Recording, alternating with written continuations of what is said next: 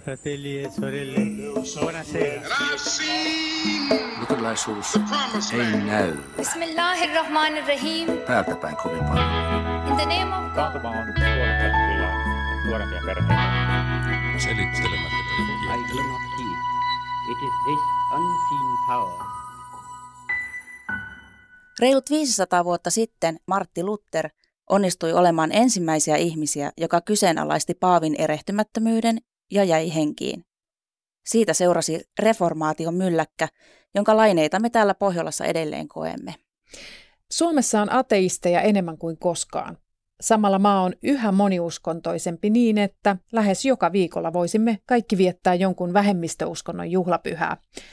Siitä huolimatta luterilaisuuden arvot ohjaavat yhteiskuntaetiikkaamme ja Lutherin perintö näyttäytyy suomalaisuuden normaalitilana. Mutta kuinka kauan? Horisontti kysyy, onko luterilainen kulttuuriperimä katoamassa suomalaisesta yhteiskunnasta. Ohjelman lopussa otetaan yhteys Omaniin ja kysytään, miltä Lähi-idän konflikti näyttää sieltä käsin katsottuna. Tämä ohjelma on Horisontti ja minä olen Anna Patronen. Ja minä olen Hilkka Nevala. Meillä on täällä kielitieteilijä Kaijus Sinnemäki, politiikan tutkija Jouni Tilli ja arvotutkija Anneli Portman. Tervetuloa kaikille. Kiitos. Kiitos. No tehän katselette tätä maailmaa kaikki äh, vähän eri suunnista, mutta mitä te ajattelette, miksi luterilaisuuden vaikutusta suomalaiseen yhteiskuntaan on tärkeää tutkia? Jouni Tilli, saat aloittaa, kun olet politiikan tutkija. Ai ja politiikka mm. tulee ensin. Niin. no tota, mä ajattelin siis sille, että tämä nyt ei ole politiikan tutkimuksellinen näkökulma ehkä yksinomaan, mutta se, että kyllä niin kun meidän yhteiskunnallinenkin arvomaailma on voimakkaasti sidoksissa luterilaisuuteen. Että se ei ole pelkästään niin kun uskontoon liittyvät jutut, eikä, eikä tietenkään voikaan olla, koska jokainen maa on niin kuin oman historiansa ja kehityskulkujen tulosta, mitä se niin kuin tällä hetkellä on. Mm. Ja meillä luterilaisuus on niin kuin vaikuttanut yhteiskunnallisinkin asioihin paljon. Mitäs Kaijus Sinnemäki kielitieteilijänä, sekin tuntuu vähän äh, niin kuin, että tullaan sivusta, mutta miten sä ajattelet, miksi luterilaisuutta on sinusta kiinnostavaa ja tärkeää tutkia? Mä katsoisin sitä tämmöiseltä niin kuin yleisemmältä näkökannalta, että uskonto on semmoinen asia, joka koskettaa yksilön elämää aika syvällä tavalla, mutta myös sitten niiden yhteisöjen elämää, missä uskonto on osa. Ja tällöin uskonnon uskontoon liittyvää tutkimusta esimerkiksi ei pidä jättää pelkästään uskonnon tutkijoille tai teologeille, vaan uskonto on relevantti myös kielen näkökulmasta, politiikan näkökulmasta, arvojen, moraalin, koulutuksen, monen monen muun alan näkökulmasta. Ja tässä mielessä on relevanttia tutkia myös meidän, meidän Suomen uskonnollista taustaa mm. ja miten se on nivoksissa sitten meidän yhteiskuntaan. Mm. Ja sä Anneli oot tosissaan arvotutkija, niin sun näkökulmasta mikä kiinnostaa ja miksi tärkeää? Mua kiinnostaa sen takia, että, että kulttuurit on yleensä niitä muokkaavien tai niiden ytimessä olevien arvojen muokkaamia. Niin sitten on ihan hirmu kiinnostava kysymys, kun katsoo suomalaista yhteiskuntaa, että mistä täällä on niin kyse, miksi täällä tehdään asiat vaikka politiikassa tai, tai kielipolitiikassa niin kuin tehdään, niin sitä kautta niin kuin luterilaisuus asettuu yhdeksi tekijäksi, joka on vaikuttanut täällä oleviin arvoihin. No, teiltä on vastikään toimitettu artikkelikokoelma siitä, mikä on luterilaisuuden perintö suomalaiselle yhteiskunnalle. Miten luterilaisuuden parhaat puolet näkyy Suomessa arjessamme? Tota, Jouni ja Kaius voi vaikka jompikumpi aloittaa. No mä oikeastaan ottaisin, ottaisin tuota niin esille tämän luterilaisuuden parhaita puolia. Mä nyt sanotaan näin, että hyvinvointivaltioon liittyvä ajatus. Siis se, että voidaan jäljittää hyvinvointivaltio ajatusta siihen, teologiseen käsitykseen siitä, että köyhistä huolehditaan yhteisestä kassasta niin sanotusti. Toki tässä on luterilaisissakin maissa erilaisia kehityskulkuja, miten se on edennyt, mutta tämä ajatus se, että niin kun yhteinen kassa, josta huolehditaan köyhistä avun tarvitsijoista, niin tämä on semmoinen mun mielestä, mikä voimakkaasti näkyy ja mistä paljon nyt keskustellaankin, että mikä on hyvinvointivaltion tulevaisuus. Et ei voi vetää yksi yhteen, että luterilaisuus on aiheuttanut hyvinvointivaltio, mutta se on semmoinen kehityskulku ja ajattelutapa, mikä siellä on taustalla. Entäs Kaius? No kielen tutkijana voisin tietysti sanoa sen ähm, luterilaisuuden ja laajemminkin tämmöisen protestanttisen kristillisyyden vaikutuksen äh, äidinkielisen äh, kirjakielen ja kirjallisuuden syntyyn, mikä nyt on ihan kiistaton, ja, ja äidinkielisen koulutuksen kehitykseen myös. Ähm, Voisi voi sanoa, että, että tota niin, Lutherilla oli ajatus, äh, että kaikkien, ensinnäkin tämä ajatus, että äh, yleisestä pappeudesta, että kaikki itse myös oppivat tuntemaan sen äh, sanoman. Ja sitä kautta tietysti tulee tärkeäksi se, että kaikki opis lukemaan sitä sanaa. Ja ähm, sitten Luther päättyi itse kääntämään Uuden testamentin ja monet seuras sitten hänen vanavedessä ja käänsi, käänsi tota niin, eurooppalaiselle kielille Uutta testamenttia. Oli toki monilla kielillä jo olemassa siinä vaiheessa tota niin, ähm, ainakin osia raamatusta.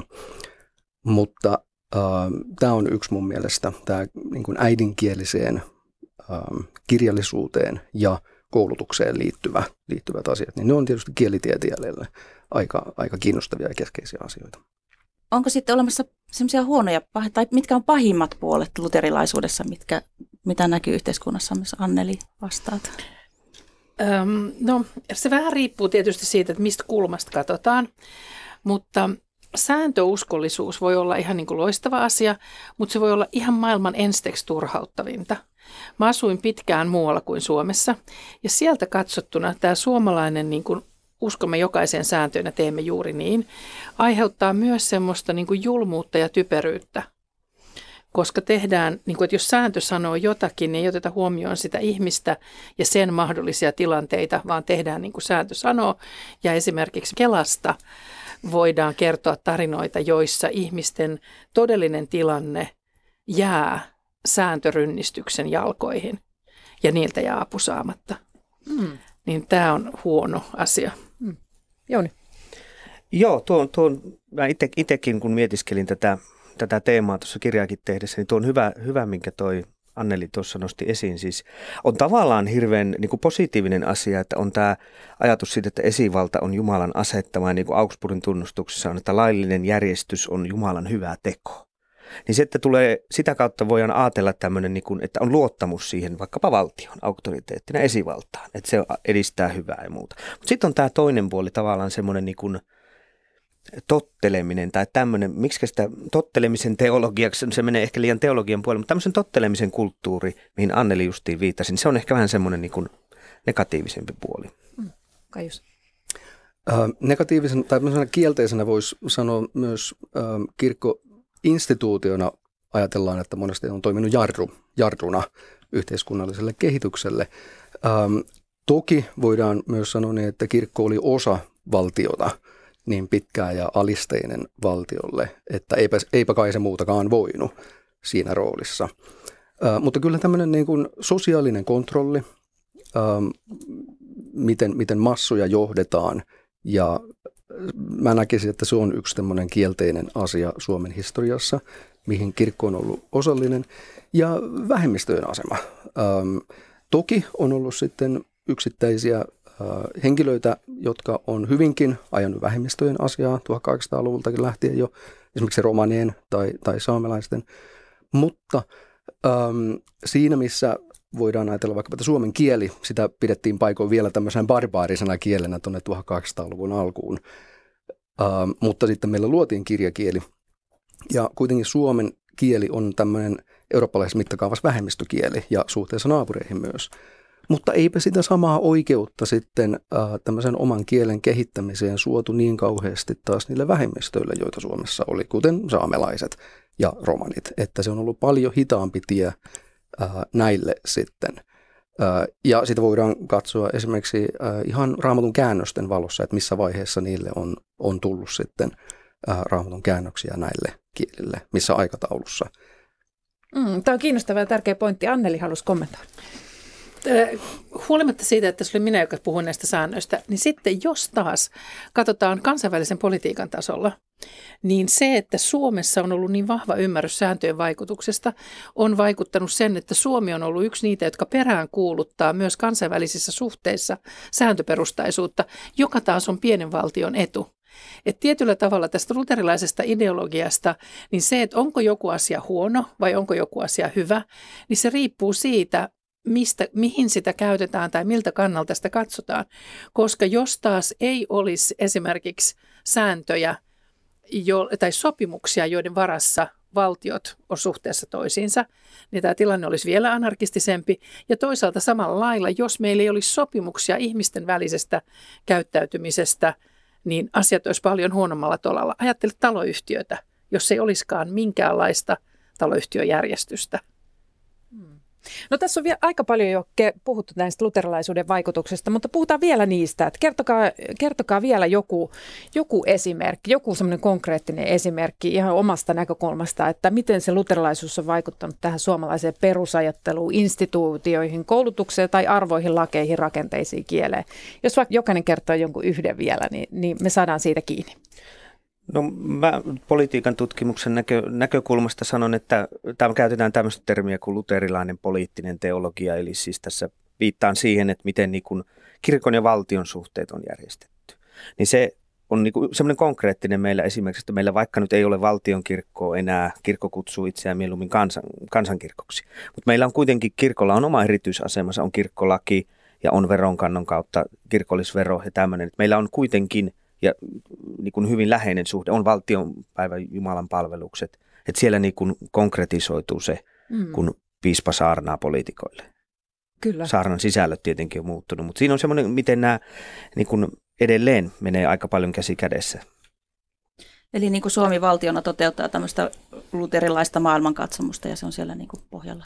Kyllä, kyllä. Eli maallinen, siis tässä ajatus se taustalla on se, että niin kuin on kahden valtakunnan oppi oppi Lutterilla, että Jumala hallitsee maailmassa lain ja hengen avulla, mikä käytännössä tarkoittaa ja on tarkoittanut historiallisesti kirkkoa, valtiota ja kirkkoa.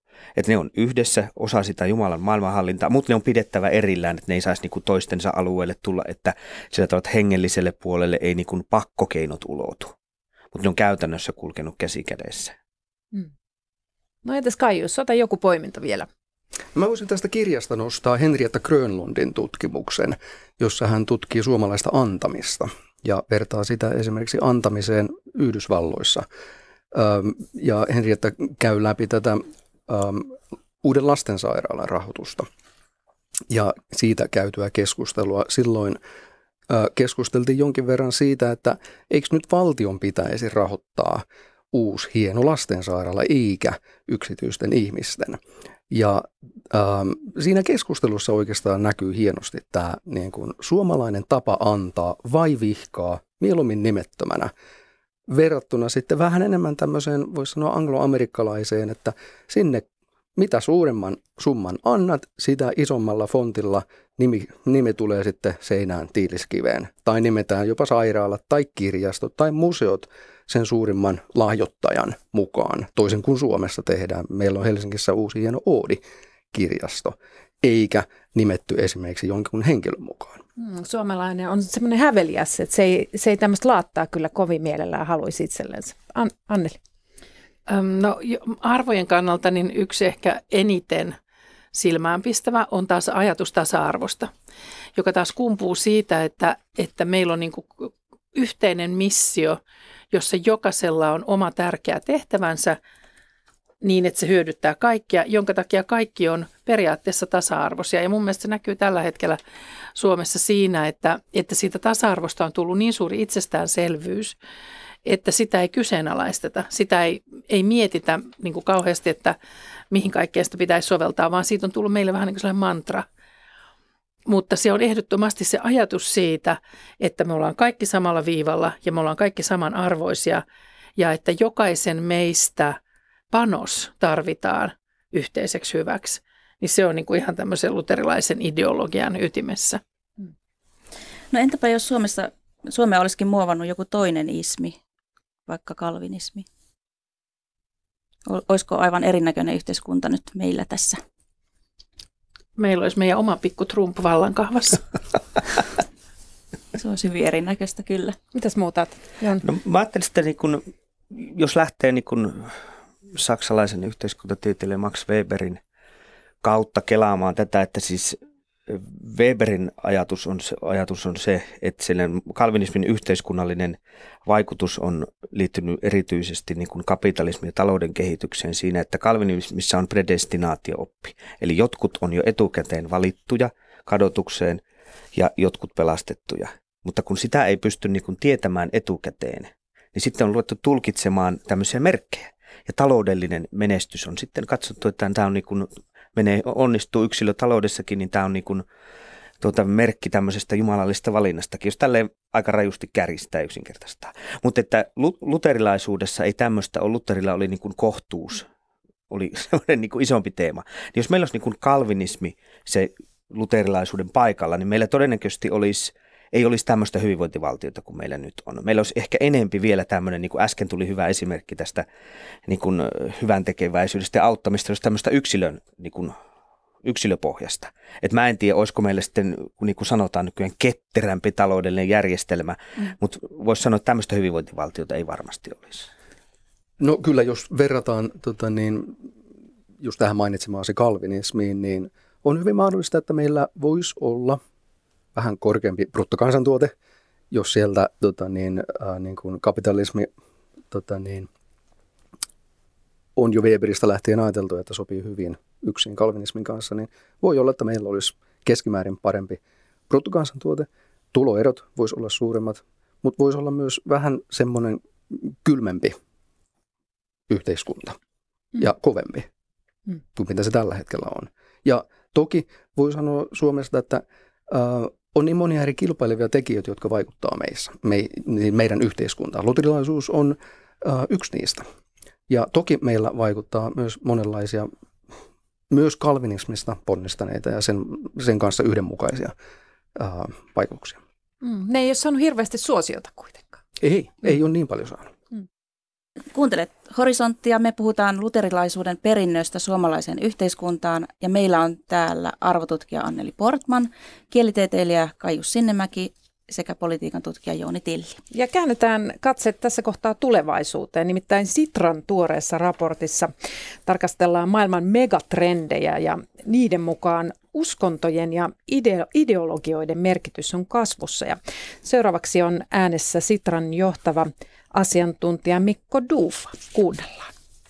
Globaalisti nähdään, että näiden uskontojen rooli ja merkitys ehkä niin kuin pikemminkin vahvistuu. Suomessa ollaan ehkä tuttu ajattelemaan, että, että pikemminkin tällaista sekularisoitumista ja että uskonnon merkitys laskisi, mutta globaali, jos katsoo globaalilla tasolla, niin, niin, niin uskontojen mer- merkitys osana yhteiskuntaa, osana päätöksentekoa, erityisesti osana ihmisten identiteettiä näyttäisi pikemminkin ehkä, ehkä kasvavan. Hmm. Onko tälle jotakin selitystä? Väestön kasvu on yksi, eli siis se, että, että, että väestö kasvaa sellaisissa paikoissa, missä uskonto on osa, osa tota, yhteiskuntaa ja elämää ja, ja, ja identiteettiä.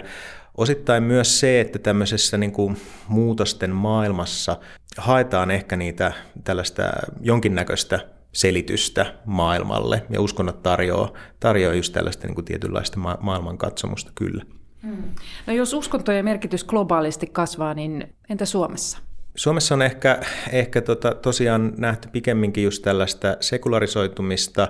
Ähm, Voisi ehkä ajatella, että, että, että Suomessa tämmöinen niin kuin hengellisyys on, saattaa olla pikemminkin kasvussa, että, että haetaan, haetaan jotain jotain niin kuin uutta ja, ja, ja, ja muuta. Ja ehkä sitten maailmankatsomuksissa just tähän niin kuin ekologiseen kestävyyskriisiin liittyen ehkä tämmöinen niin kuin posthumanismi, sellainen ajatus siis siitä, että, että, että ihminen ähm, on vain yksi osa tätä, tätä tota, eliölajistoa ja, ja laitetaan ikään kuin ihminen vähän, vähän pois sieltä ää, korkealta pallilta osa, osaksi tämmöistä ekosysteemiä, niin, niin, niin sellainen siitä on joitain merkkejä, että se on yleistymässä.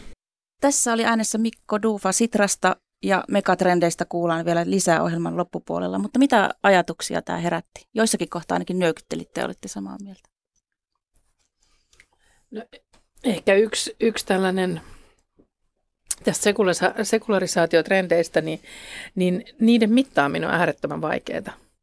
Ja se on, se on vähän, sen, sen niin kuin mikä on sekularisaatiota ja mikä ei, niin se on tavallaan tämän, tämän meidän niin kuin vuosia jatkuneen tutkimushankkeen yksi löytöjä, että itse asiassa on ihan mahdotonta erottaa sellaisiakin yhteiskuntarakenteita, joilla ei ole mitään uskonnollista otsikkoa uskonnollisesta vaikutuksesta. Koska jos me esimerkiksi voidaan sanoa vaikka, että tämän tyyppinen hyvinvointivaltio on seurausta nimenomaan luterilaisen ideologian soveltamisesta, niin eihän siihen ei tarvitse edes liimata Jumalan nimeä yhtään mihinkään, mutta se silti, kun sitä perkaa, niin sieltä löytyy uskonnollinen, alun perin uskonnollinen ideologia jonkun takaa tai ajatus tasa-arvosta.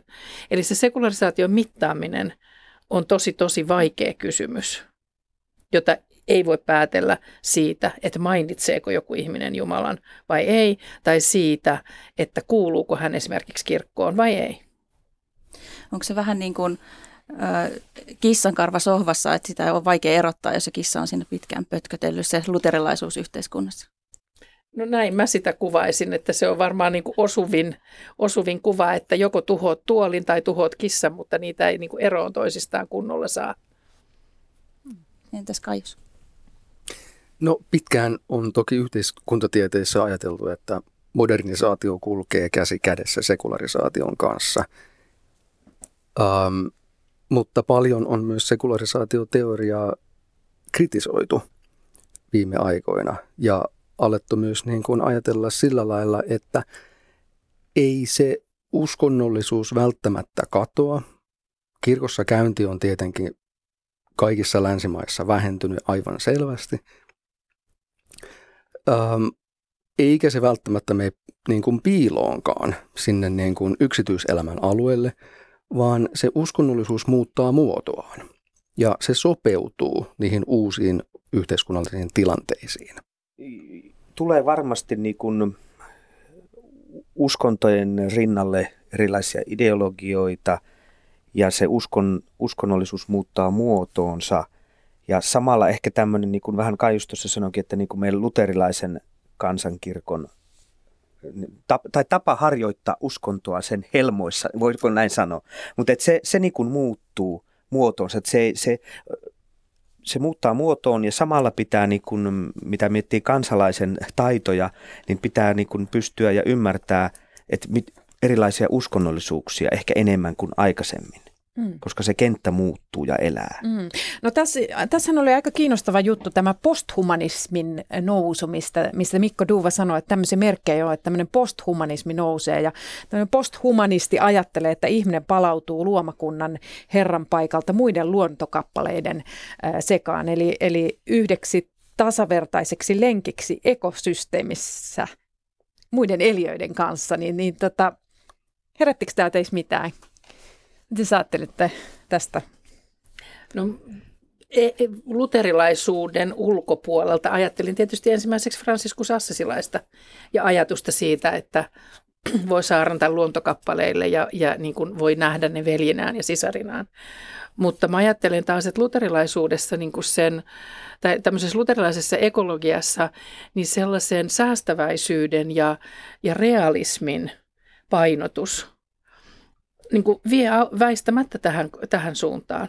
Että ei pidä, ei pidä niin kuin ökyillä, ei pidä käyttää kaikkia resursseja ihan miten sattuu. Niin totta kai me jaetaan ne resurssit. Mm. Ilmaa on meille kaikille, eläimille ja ihmisille, ja hiekkaa ja merta ja kaikkea muuta. Niin se tulee tämmöiseen takaisin tiukkaan realismiin. Joo, mulle tuli tuosta mieleen, mä nyt siteeraan mun suosikkiretoriikan teoreetikkoa Kenneth Burkea, joka on siis yhdysvaltalainen henkilö, en edesmennyt jo, niin hän, hän määritteli ihmisen tällä lailla, että hän on symboleja käyttävä eläin. Ja se on yhtä aikaa, täytyy olla niitä molempia. Niin se, että ihminen on osa sillä tavalla luomakuntaa niin kuin yksi siellä joukossa, niin kuin ehkä posthumanismissa ajatellaan. Mutta ihmisessä on myös jotain muuta, mitä muilla ei ole, sitä symbolien käyttäminen kyky luoda symboleita, käyttää ja väärinkäyttää niitä. Niin tätä kautta niin kyllä ja ei. Tota, posthumanismi on yksi esimerkki näistä uusista ideologioista, mutta jos palataan niin kuin luterilaisuuteen, voidaanko ajatella, että se luterilainen kulttuuriperimä jossain ajan saatossa katoaa suomalaisesta yhteiskunnasta muiden ajatusten tai ajattelun virtausten myötä? On se ihan mahdollista. Ja tota niin, tietenkin nyt ihan jos katsotaan vain tilastoja ja sitä, että miten paljon ihmiset käy aktiivisesti kirkoissa, seurakunnissa, tilaisuuksissa. Se on koko ajan vähenemään päin. Kirkon jäsenmäärä on vähenemään päin niin, että ähm, nyt on ensimmäisen kerran menty alle 70 prosentin ja joillain alueilla ollaan alle 50 prosentin. Kymmenen vuoden päästä, ehkä 15 vuoden päästä voi olla, että ei ole enää perusteita puhua kansankirkosta, jos alle puolet kansasta kuuluu luterilaiseen kirkkoon. Ja sitä myötä äh, kyllä sen luterilaisen kulttuurin ja ideologian vaikutus sitä myötä, niin yhä enemmän se vähenee ihmisten arkipäivässä ja myös instituutiossa. Anneli.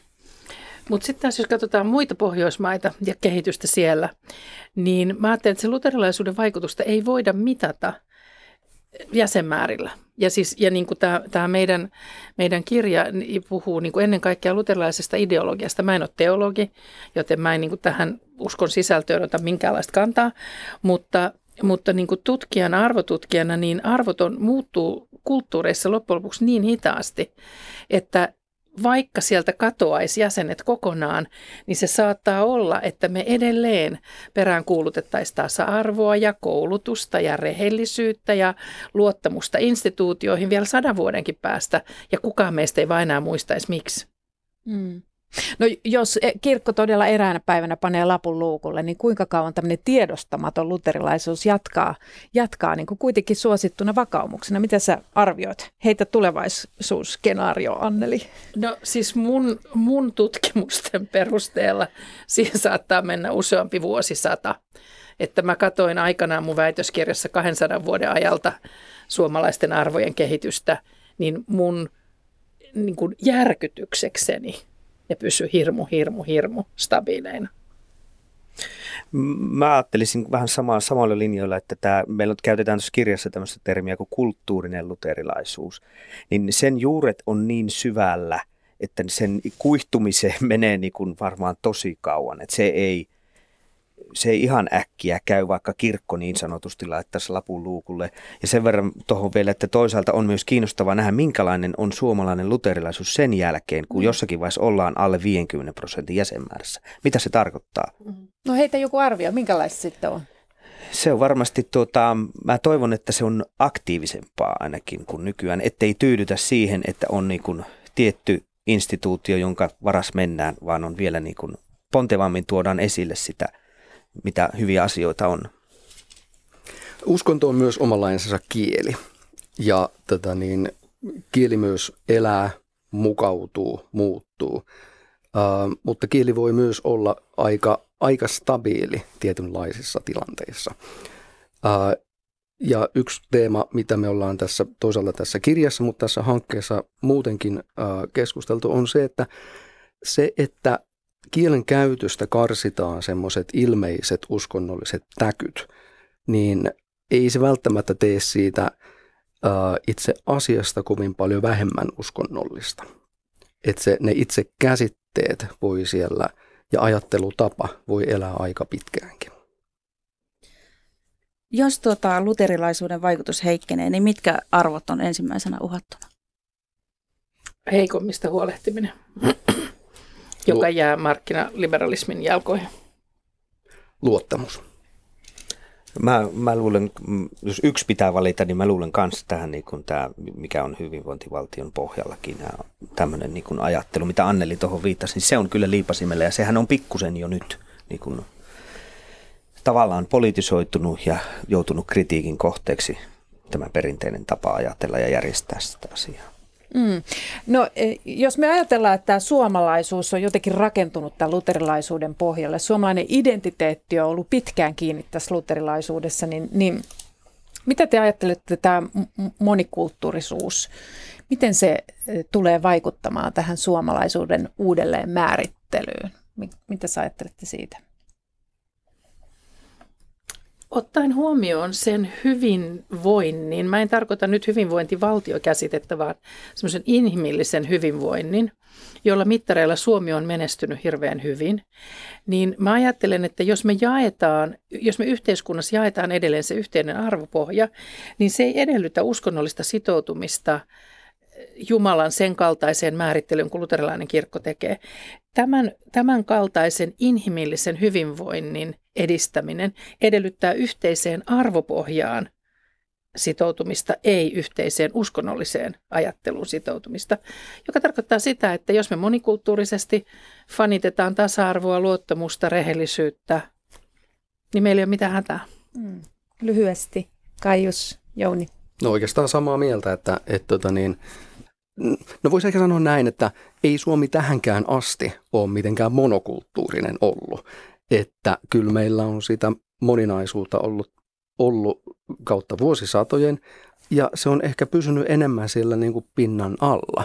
Varsinkin sitten, kun alettiin rakentaa sitä suomalaisuutta ja suomalaista ää, ää, kansallisvaltiota siellä, sieltä kansallisen heräämisen ajoista asti, niin siinä luotiin siitä, sitä käsitystä, että on tällainen kansa kuin suomalaiset. Ja sitten vähän ne, ne niin kuin se, se diversiteetti, moninaisuus jäi jalkoihin siinä. Mutta kyllä sitä moninaisuutta on, on meillä ollut ihan omastakin takaa aika paljon. Nyt se on vaan tietysti näkyvämpää, koska se moninaisuus on, tulee, voisi sanoa, että moniulotteisemmin. Se tulee kielen, kulttuurin ja tällaisten uskomusten näkökulmasta niin kuin moninaisemmaksi. Nyt aika loppuu. Kiitos oikein paljon Kaius Sinnemäki, Anneli Portman ja Jouni Tilli tästä kiinnostavasta keskustelusta. Kiitos. Kiitos. Kiitos. Kiitos.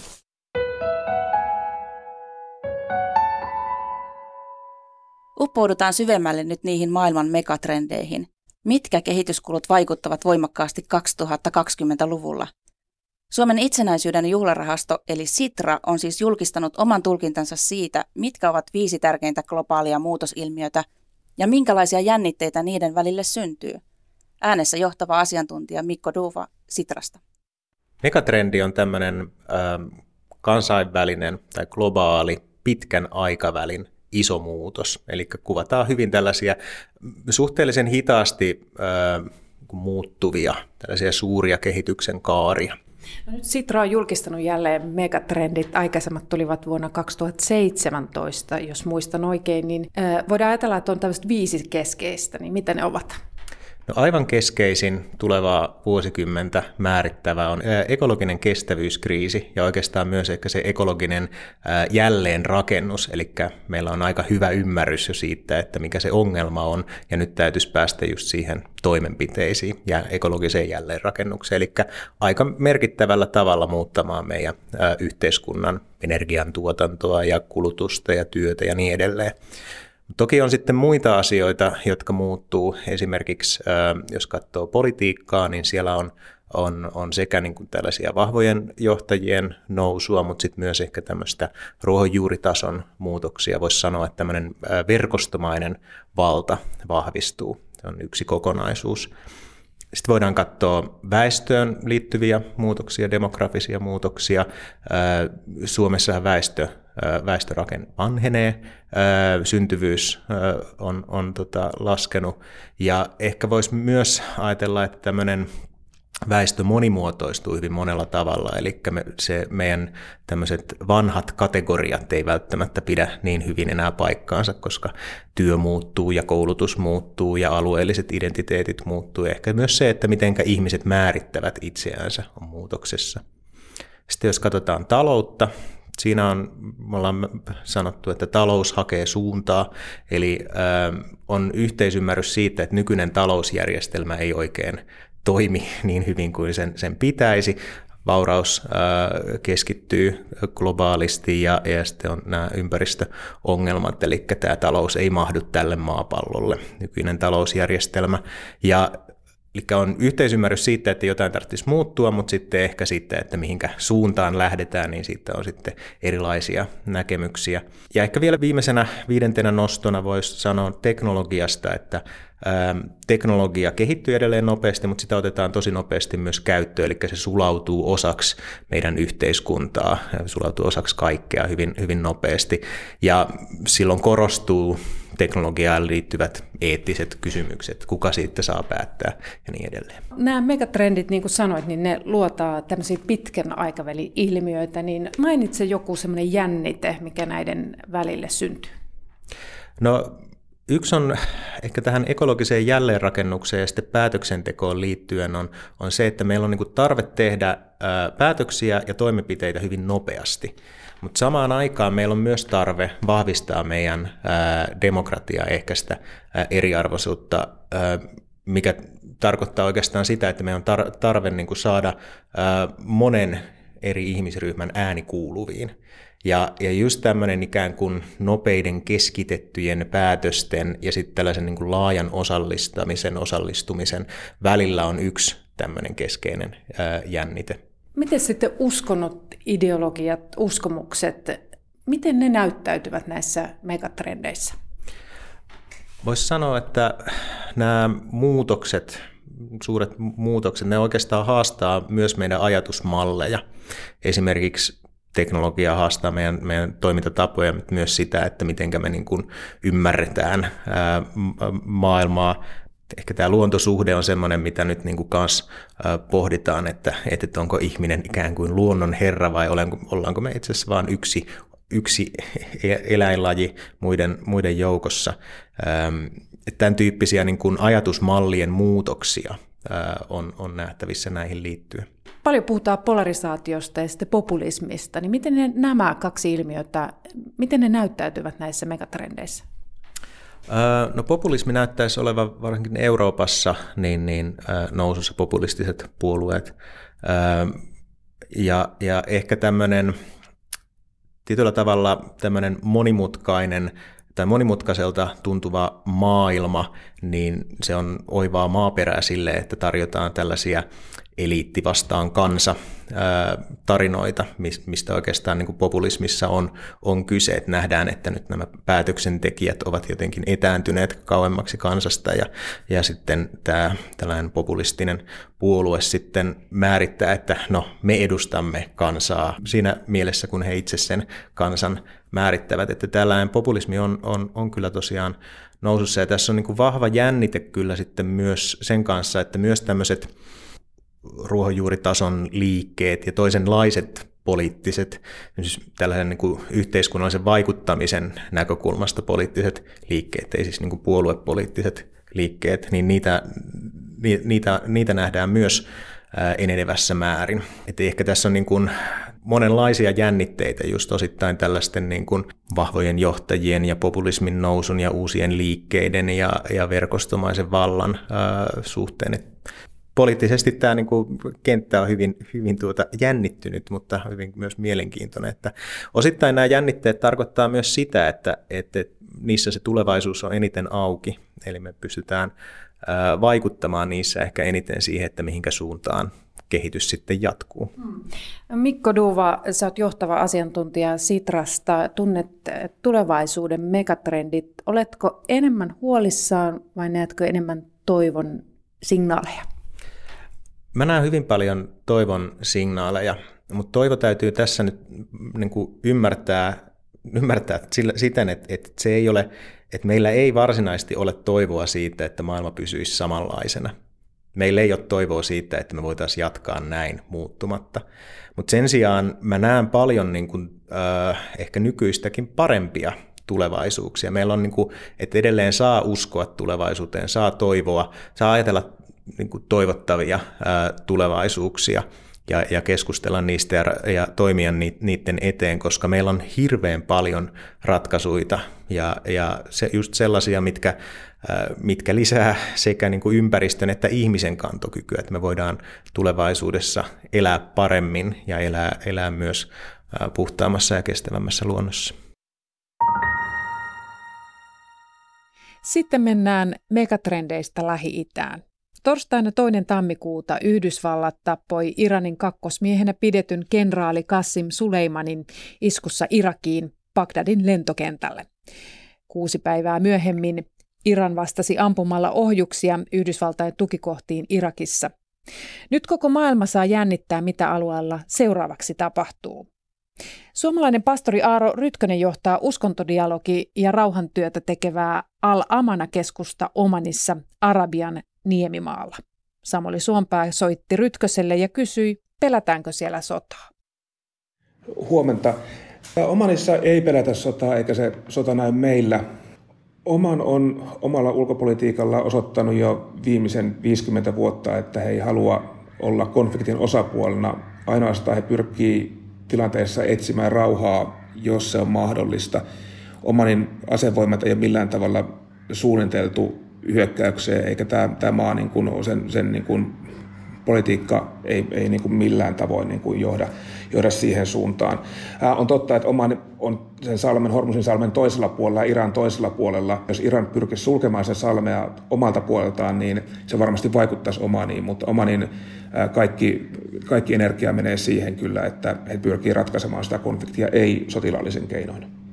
Mikä se taustalla oleva ongelma tässä varsinaisesti on? Eihän tässä nyt tosiasiassa kai pohjimmiltaan voi olla kysymys yhden kenraalin tappamisesta. Taistellaanko tässä irakilaisten sieluista, siis siitä, että kenen valtapiiriin Irak tulevaisuudessa kuuluu? Varmaan jokaisessa konfliktissa, jossa aseellisesti ollaan, niin siinä, siinä myöskin taistellaan niistä alueista, mitä siellä on. Ja, ja varmasti Yhdysvaltain iskut niin tuo, tuo isoa joukkoa irakilaisia lähemmäksi Irania. Näin mä itse ajattelen. Mutta, mutta mä niin ajattelen, että, että, sen lisäksi, että keskitytään näihin isoihin kuviin, niin, niin, niin pitäisi miettiä myöskin vähemmistöjä, vähemmistöjen asemaa esimerkiksi Irakissa. Koska viimeisen kymmenen vuoden aikana kristittyjen asema Irakissa ja kristittyjen määrä on tippunut murto-osaa. ISIS on terrorisoinut heidän alueita ja, ja, ja kun he on just päässyt palaamaan nyt takaisin esimerkiksi Ninive maakunnassa omille alueilleen, niin, niin, niin nyt niin kun tämä Sulemanin tappaminen oli, oli mun mielestä ehkä niin kuin takaisku tälle, tälle paluulle, että, että mä en puhuisi niin irakilaisten sieluista yhtenä isona äh, osana, vaan myöskin täällä on niin kuin kysymys niin kuin pienemmistä, pienemmistä ryhmistä ja, ja tämä on, tämä on niin kuin, ei, täällä ei löydy niin tällä hetkellä vielä hyvää, hyvää ratkaisua ja ulospääsyä tästä. Onko tämä konflikti uskontojen välinen, siis sunnalaisuuden, shialaisuuden tai islamin ja kristinuskon? Mun mielestä yksi tärkeimmistä viesteistä länsimaailmalle tällä hetkellä pitäisi olla se, että tässä ei ole missään nimessä kysymys nytten uskontojen välisestä kiistasta, sen enempää uskontojen sisäisestä, eli sunnien ja shiojen välisestä kiistasta, kuin myöskään kristittyjen ja, ja muslimeiden tai kristittyjen ja shialaisten välisestä ähm, kiistasta.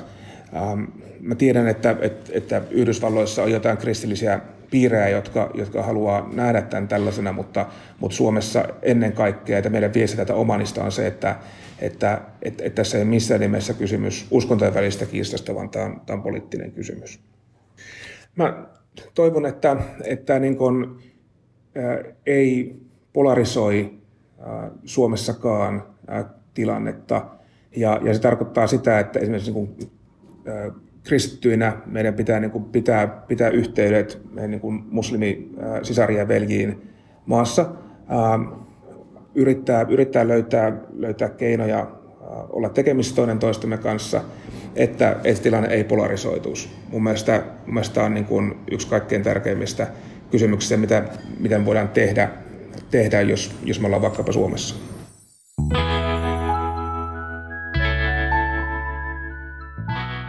Horisontti jälleen ensi viikolla. Tämän ohjelman voit kuunnella Yle Areenasta milloin vain ja mistä vain.